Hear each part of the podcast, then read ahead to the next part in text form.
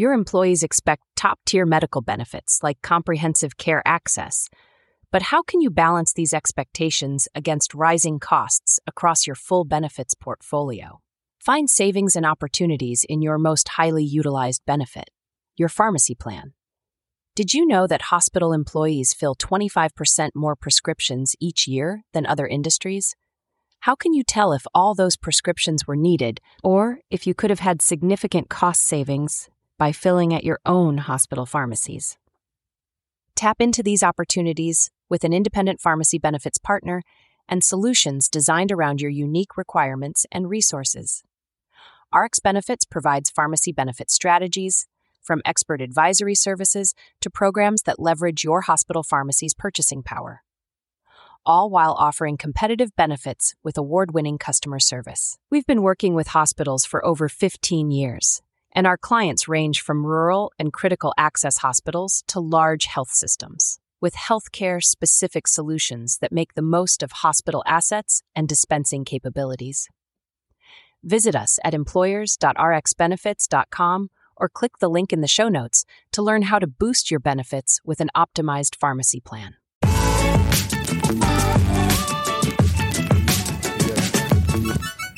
ASHHRA Nation, welcome to welcome to what is going to be an amazing episode of the ASHHRA podcast. I'm your co-host Bo Bravo, and I'm here with Luke Kerrigan. We're still at the ASHHRA conference in Charlotte, North Carolina, and we have happen to have a repeat guest or return guest return guest from the Bo and Luke show. Yep. The chief operations officer at OrthoCarolina, Paul Neagle, is sitting here with us. We just came out of the executive symposium where Luke and I moderated the panel, and Paul was one of the panel members. One of the things that we learned, Paul, was that uh, you're a COO. You're Mm-hmm. also a practicing uh, emergency department physician assistant. So you're a practicing provider. Correct. Right? Um, but here in the near future, human resources is going to report to you as the COO. So Yes, what we wanted, yes. yes. So what we wanted to get into you, get in, get into on this episode quickly is what do you think about that role reporting to you? Doesn't matter if it reports to you, the CFO, the CEO, and what is most important about the role of HR, regardless of who they report to. Oh man, you know it's going to be interesting. I'll be honest. Mm-hmm. I've never had uh, you know HR report directly to me. I certainly have been involved in HR functions and having HR at the table, Mm-hmm. and uh, in in other roles that I've had. Um, and I, you know, I'm looking forward to it because I, I truly value what what they bring to the table.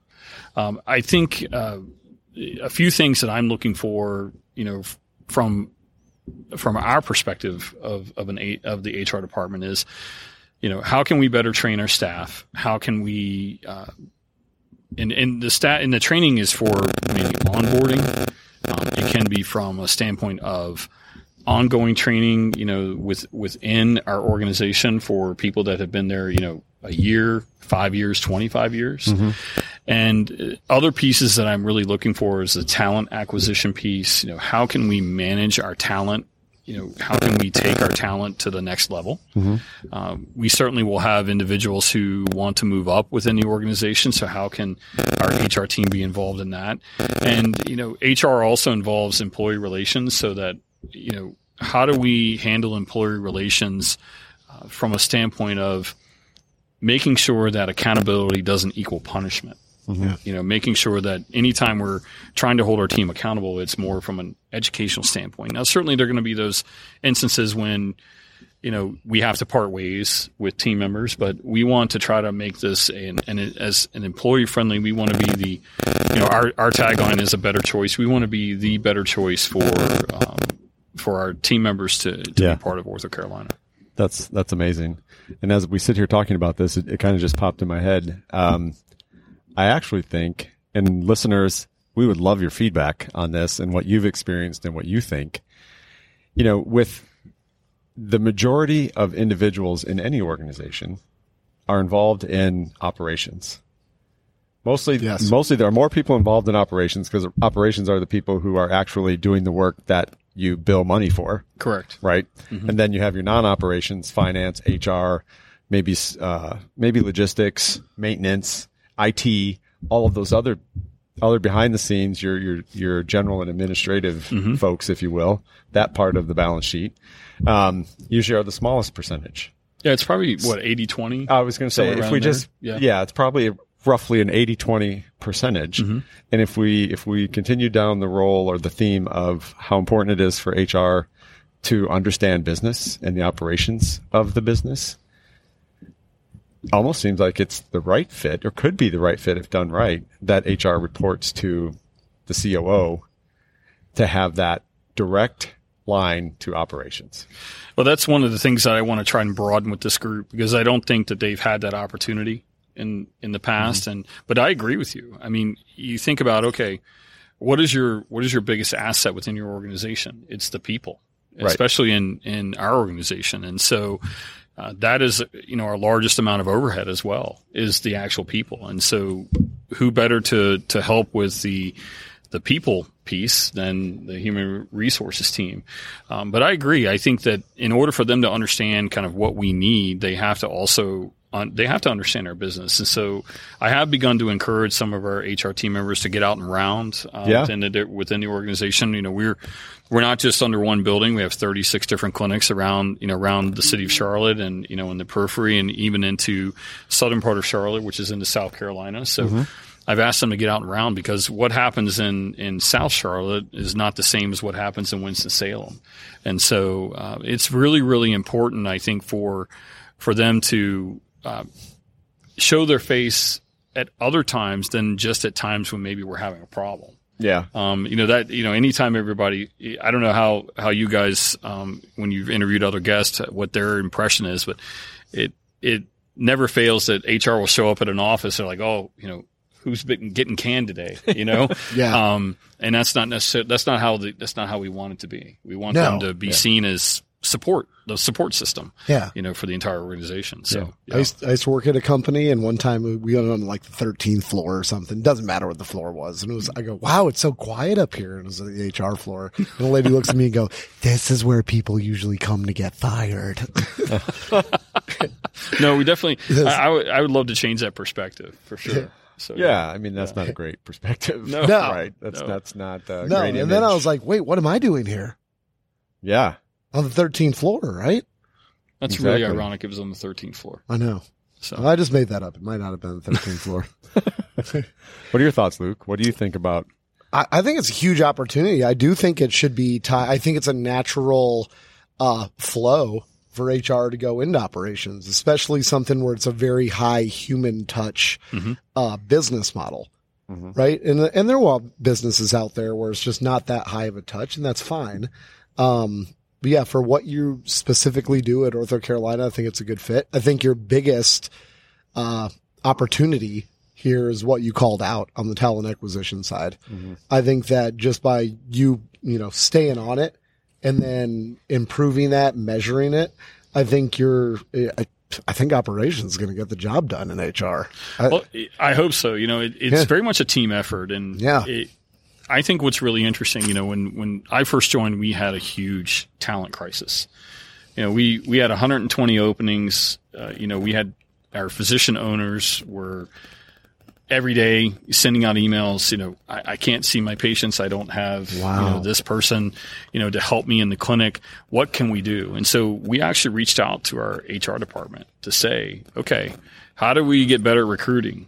You know, what do we need to change? And then we began having meetings, you know, with all of our operations team and the HR department and our recruiting team, which is part of our HR department sure. um, which I think in some organizations are not, in ours they they happen to be, and it, you know, we not without you know struggles. You know, it took us several months, but Sure. we we did a lot of out of the box thinking. You know, how do we how do we go about finding folks to to work in our clinics? You know, during a time when everybody's being rehired, you're you're having you know basically a wage war. You're having you know this group is offering you know five dollars more. They're offering this large sign on bonus.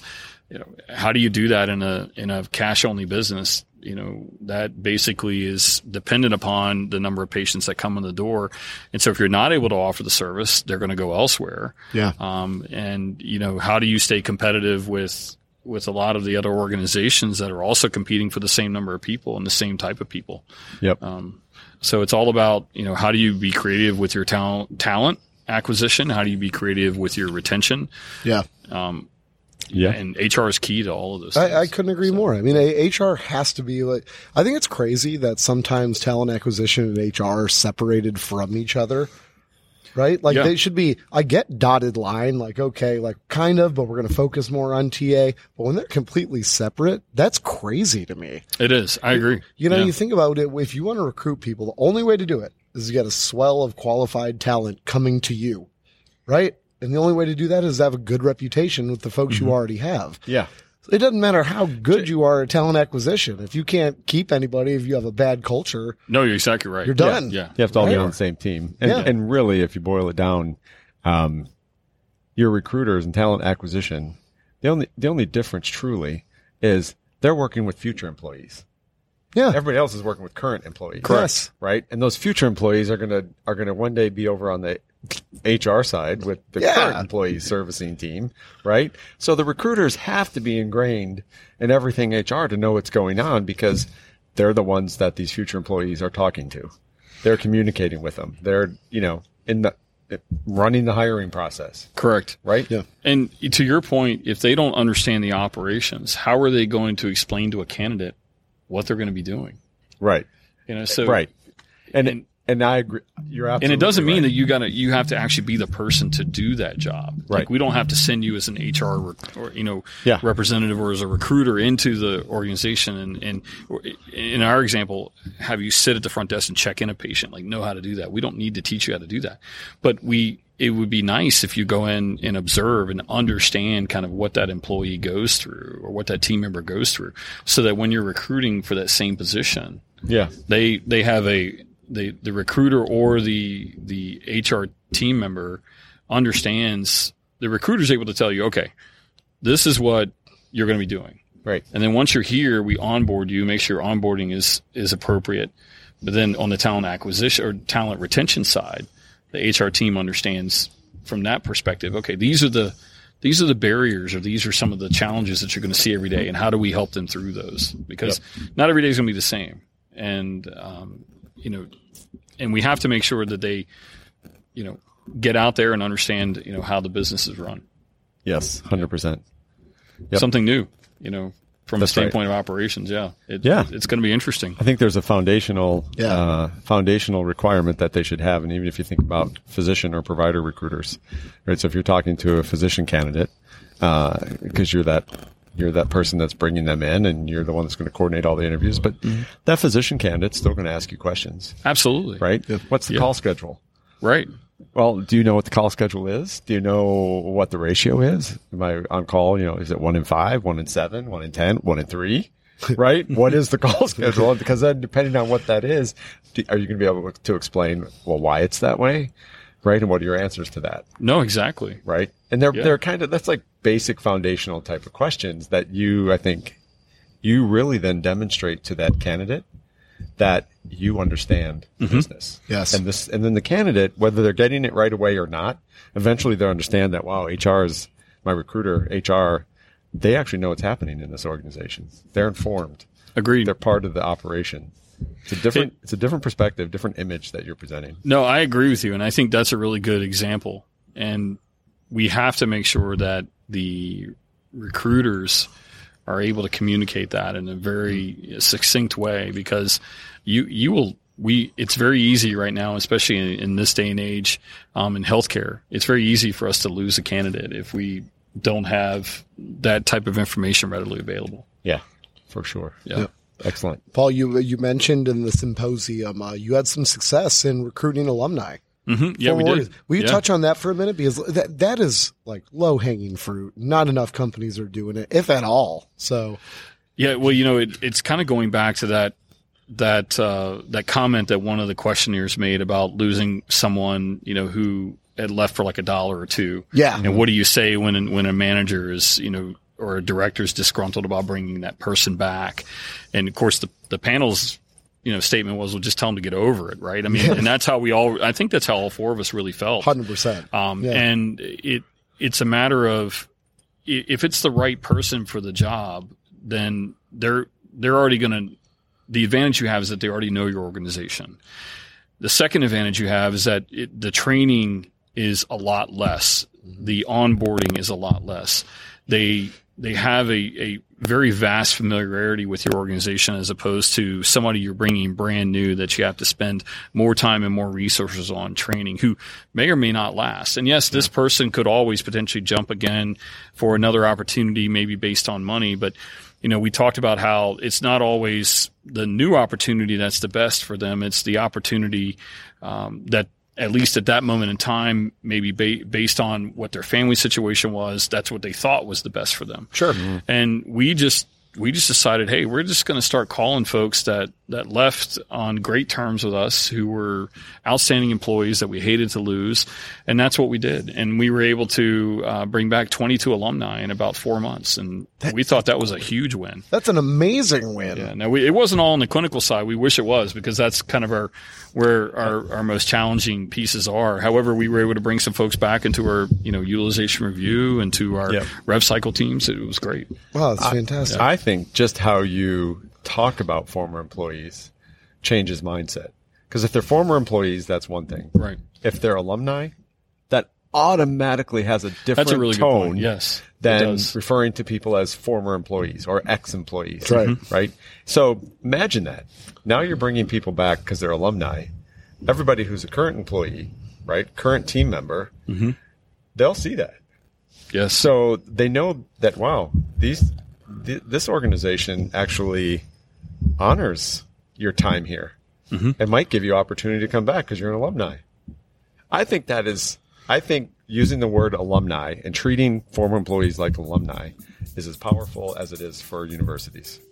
I agree. I Stay with us. We'll be right back. Bo and Luke Nation, discover your leadership edge with Edge Leadership Academy. Their expert coaching transforms high performers into influential leaders. Whether in business or athletics, they tailor their approach to your unique journey. Embrace their mentorship and workshops to elevate your leadership skills. Join the ranks of those who lead with confidence and purpose. Visit edgeleadershipacademy.com to start your transformation. Edge Leadership Academy, where leaders are made. Now sit back, relax, and enjoy the show. I think that if you have something great and someone leaves and they come back to you, that to me is is the number one. I, I don't know how to really explain it, other Yeah. than it's the it's the number one compliment that an organization can have I agree. that you get somebody back. But I, I think using alumni is going to be my new go to from now on. I think so. Yes, yeah. Uh, we need a we need Yeah. a movement. Everybody listening, we need a movement. Movement, We alumni. They're do need a alumni. movement. We Yeah. do, and I mean, healthcare could just as a whole can do a really good, jo- a lot better job. We look at companies and like how big they are. I mean, we talk, we met people here that have over a hundred thousand employees. Yeah. Could you imagine? No, I can't. I Like, what a we have sixteen hundred, yeah, like you know, what and- a good like just from the sheer scale, like for for, for yours, which twenty two is incredible, right? So I mean, I'm not that great at math. What is that like two thousand people? If you had a hundred thousand people, Probably. Yeah, 100,000. somewhere around in there. Yeah. yeah, Now, now, That's if you, if you, crazy. if yeah, no, and you play on that, mm-hmm. right? Now, maybe you have a recruiter, depending on how big your organization is, right? Right. If you're big like an AdventHealth, you may end up with an alumni office, right? True. That's Oh, only yeah. working with alumni. Your smaller organization, maybe a, re- a single recruiter has that responsibility. Mm-hmm. That I'm also the alumni recruiter, right? And just it's to me, it's the messaging, it's the it's the the the brand, Yeah. what you're displaying to the world, and what we think of our people. Period. What we think of them. oh, We e- take care of them. We honor them. Alumni status is important to us. I agree. yes, And and I truly believe that we need to look at people leaving an organization differently than than we do in some in most situations. You know, we look at it as, oh, they're they are um, they're leaving us. They don't want to be part of us. But that's we don't always know the reason why. Right. Yeah. And many times, as I mentioned before, it could be a family situation, and that's the situation that they're in. Maybe they need to have different type of schedule that they can't get with us. Now, one of the things that I hope that by engaging HR more within the operational piece is that we can begin to have those conversations. You know, having some of those stay interviews or Yes. and and frequent check-ins to say. How, how are things going? How is your schedule? How are you doing? And if hopefully the team members will begin to feel uh, comfortable with us and letting us know, well, you know, I'm having a lot of trouble with my schedule. You know, I, I might need to have a different one. Okay, well, what does that look like? And can we do out of the box thinking and not making special deals for particular and you know team members, but how can we come up with maybe a different type of schedule that will allow a maybe potentially a single mom or single dad Yeah. you know, to to have a schedule that allows them to support their family. And I think that we have to look at this differently. Um, You know, healthcare has always been, man, you got to grind it out from 7 a.m. to 7 p.m. if you're on 12 hour shifts. And then obviously if you're in the hospital system, you know, afterwards. But we have, int- you know, just in our private practice, we have interesting shifts too. I mean, some of our clinics are open until 10 o'clock at night because they have a orthopedic urgent care that, that has later hours that starts at 5.30 and goes till 10 o'clock. How do you staff that with the smaller you know time frames or can you stagger shifts? Like have some come in the morning and some come later in the e- you know afternoon and work into the evening like a second Yeah, shift yeah. so to speak. Yep, yep. so I think you have to be diverse in how in the types of you know um, the the types of, of shifts that you offer, the type of benefits that you offer to your employees um, and to the team members in order to help continue to retain you know um, and be able to attract uh, new team members to your organization. I agree. Yeah, and I would project if you if you make this change in your organization and and you you switch to alumni and people know that, and that's how you're going to be treated.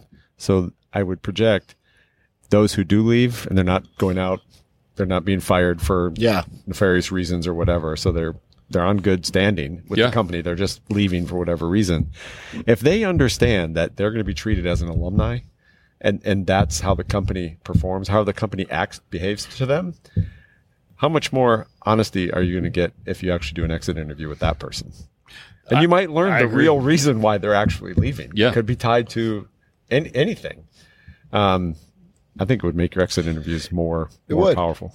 Well, and it, it's almost free. Like if you think, I don't want to like, okay, it's not free. It does take like human capital to be able to do it and time, of course. But we think about this with recruiting, talent acquisition. It's a race for information. Well, you already have all the information on your alumni. So like, why wouldn't you just start there in the first place? So it'd go something like this. Like if I wanted Paul back, you know, I'd, from what I learned about you today, I'd say, Hey, Paul, how have you been? Uh, how's your son? I know you have a good relationship with your son is inspiration to you, right? Yeah. Uh, everything going well with that, you know?